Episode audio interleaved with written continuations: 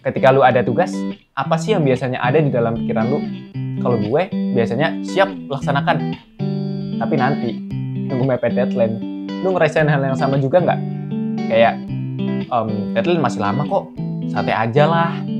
Toh sebenarnya gampang kok itu tugasnya, bisa dikerjain dalam waktu semalam. Bandung Bondowo saja bisa bikin 999 candi dalam waktu semalam, masa gue nggak bisa?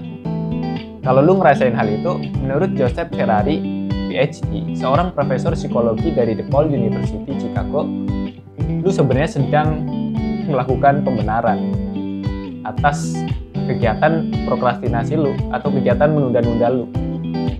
Nah, tapi lu nggak sendiri, karena yang ngerasain hal itu nggak cuma lu. So, ayo kita obrolin bareng. Jangan lupa like, komen,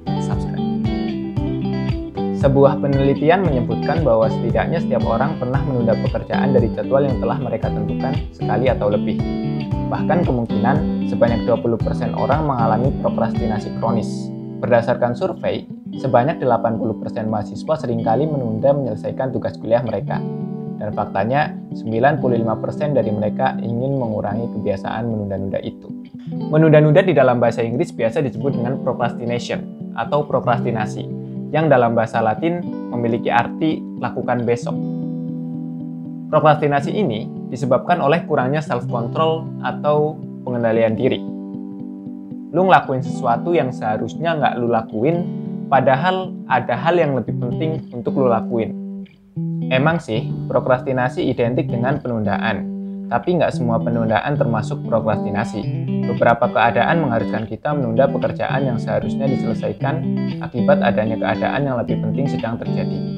Misalnya, ketika kita harus menunda menyelesaikan tugas isai karena kondisi badan yang sedang sakit. Penundaan ini bukan prokrastinasi. Menjadi prokrastinasi kalau penundaan isai ini kita lakukan akibat membuang-buang waktu untuk melihat feed Instagram atau sekedar berselancar di dunia maya atau hal-hal yang emang kita sukai. Seseorang baru dianggap melakukan prokrastinasi apabila dirinya sengaja menunda pekerjaan karena sesuatu yang tidak penting atau bukan prioritas, sekalipun ia mengetahui akibat buruk dari penundaan tersebut. Prokrastinasi itu bisa datangin manfaat, tapi itu cuma sesaat dan efek negatifnya jauh lebih banyak. Studi di tahun 1997 diterbitkan di Psychological Science menemukan bahwa siswa yang melakukan prokrastinasi memang memiliki tingkat stres yang lebih rendah dibandingkan siswa yang lain karena mereka memilih melakukan hal-hal yang menyenangkan bagi mereka daripada ngerjain apa yang seharusnya mereka lakukan. Tapi di akhir semester, efek prokrastinasi ini justru lebih banyak dari keuntungan sesaat itu. Mereka memiliki nilai yang lebih buruk dan tingkat stres mereka lebih tinggi. Kelihatannya sepele, tapi menunda-nunda pekerjaan tentu dapat merugikan diri sendiri dan orang lain. Perasaan sedih, menyesal, bahkan frustasi bisa jadi dialami seseorang yang menunda pekerjaannya.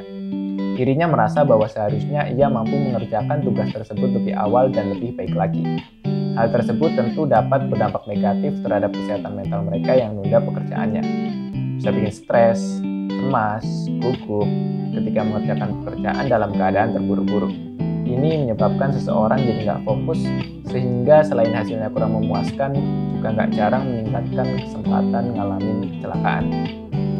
Adapun beberapa alasan kenapa kita nggak boleh menunda pekerjaan adalah karena yang pertama, kita nggak tahu apakah kita besok masih hidup atau enggak. Yang kedua, apakah kita punya kesehatan yang sama di hari besok. Yang ketiga, apakah kita punya waktu luang yang sama di hari besok kita sebagai prokrastinator atau orang-orang yang suka nunda-nunda tentunya nggak pengen kita punya kebiasaan ini terus-terusan. Karena kita tahu kebiasaan ini kalau dibiarin pastinya nggak baik untuk kita ke depannya. Jadi kita dari tim energi kreatif udah punya tujuh tips yang mungkin bisa kita gunain buat ngatasin masalah prokrastinasi ini.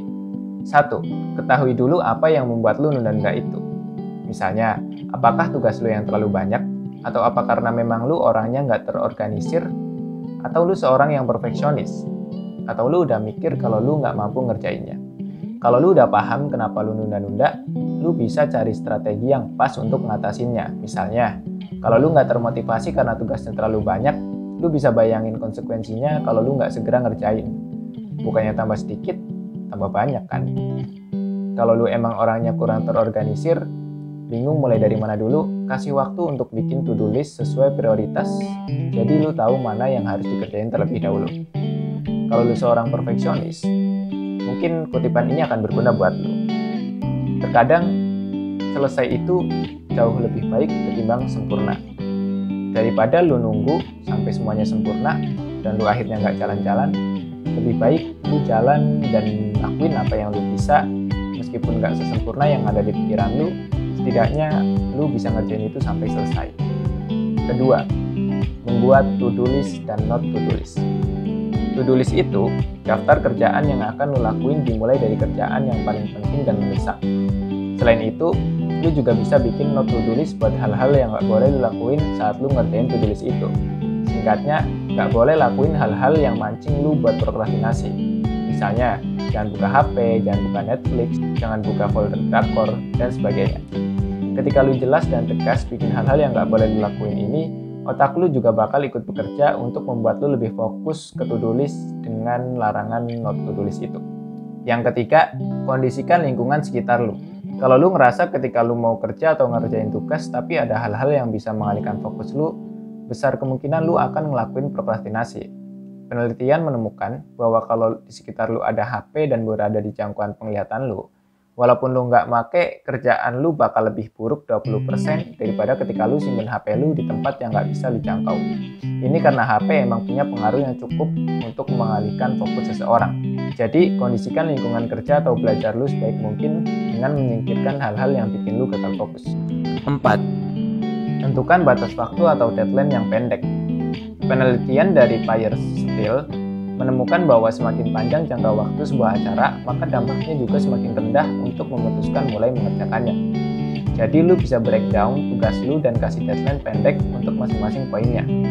Misalnya nih, lu punya deadline ngerjain esai dikumpulin tanggal 20, sementara sekarang masih tanggal 1. Lu bisa ngasih deadline pendek, kayak lu harus nyelesain itu pada tanggal 5. Jadi, lu nggak akan nunggu sampai tanggal 20, baru lu ngerjainnya mepet-mepet.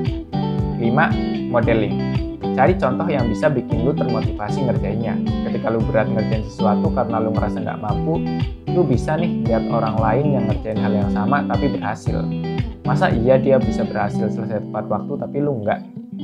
6. Lu juga bisa coba publikasiin tujuan lu. Peneliti bernama Dan Ariely menemukan bahwa ketika kita punya deadlines dan kita mempublikasikannya, kita akan lebih bisa untuk nggak nunda-nunda. Pastinya karena ada perasaan malu kalau lu nggak bisa nyelesain tugas yang udah lu publikasiin. Jadi, lu bisa aja publikasiin itu pakai omongan ataupun lewat sosial media.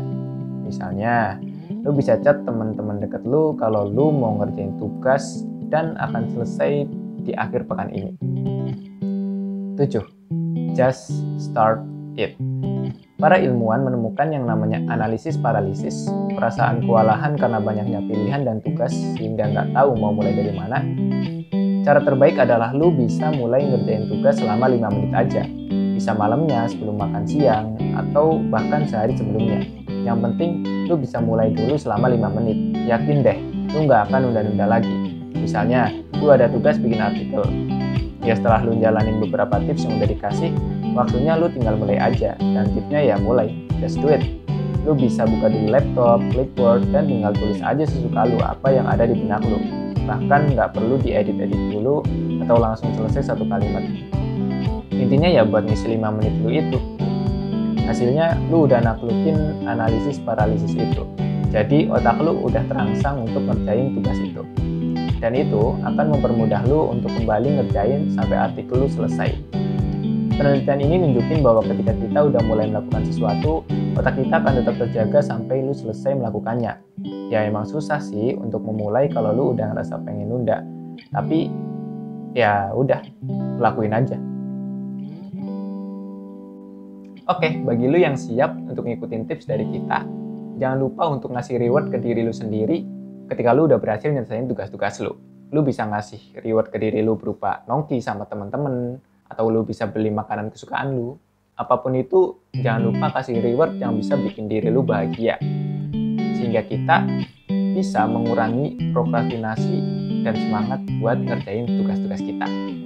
Terakhir, gunakanlah lima perkara sebelum lima perkara. Gunakanlah masa mudamu sebelum masa tuamu. Gunakanlah masa hidupmu sebelum masa matimu.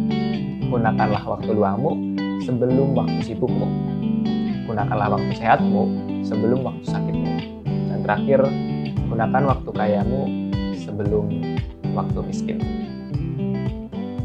Sekian, gue Jamset dari Energi Kreatif. Semangat berproses. See you on our next video.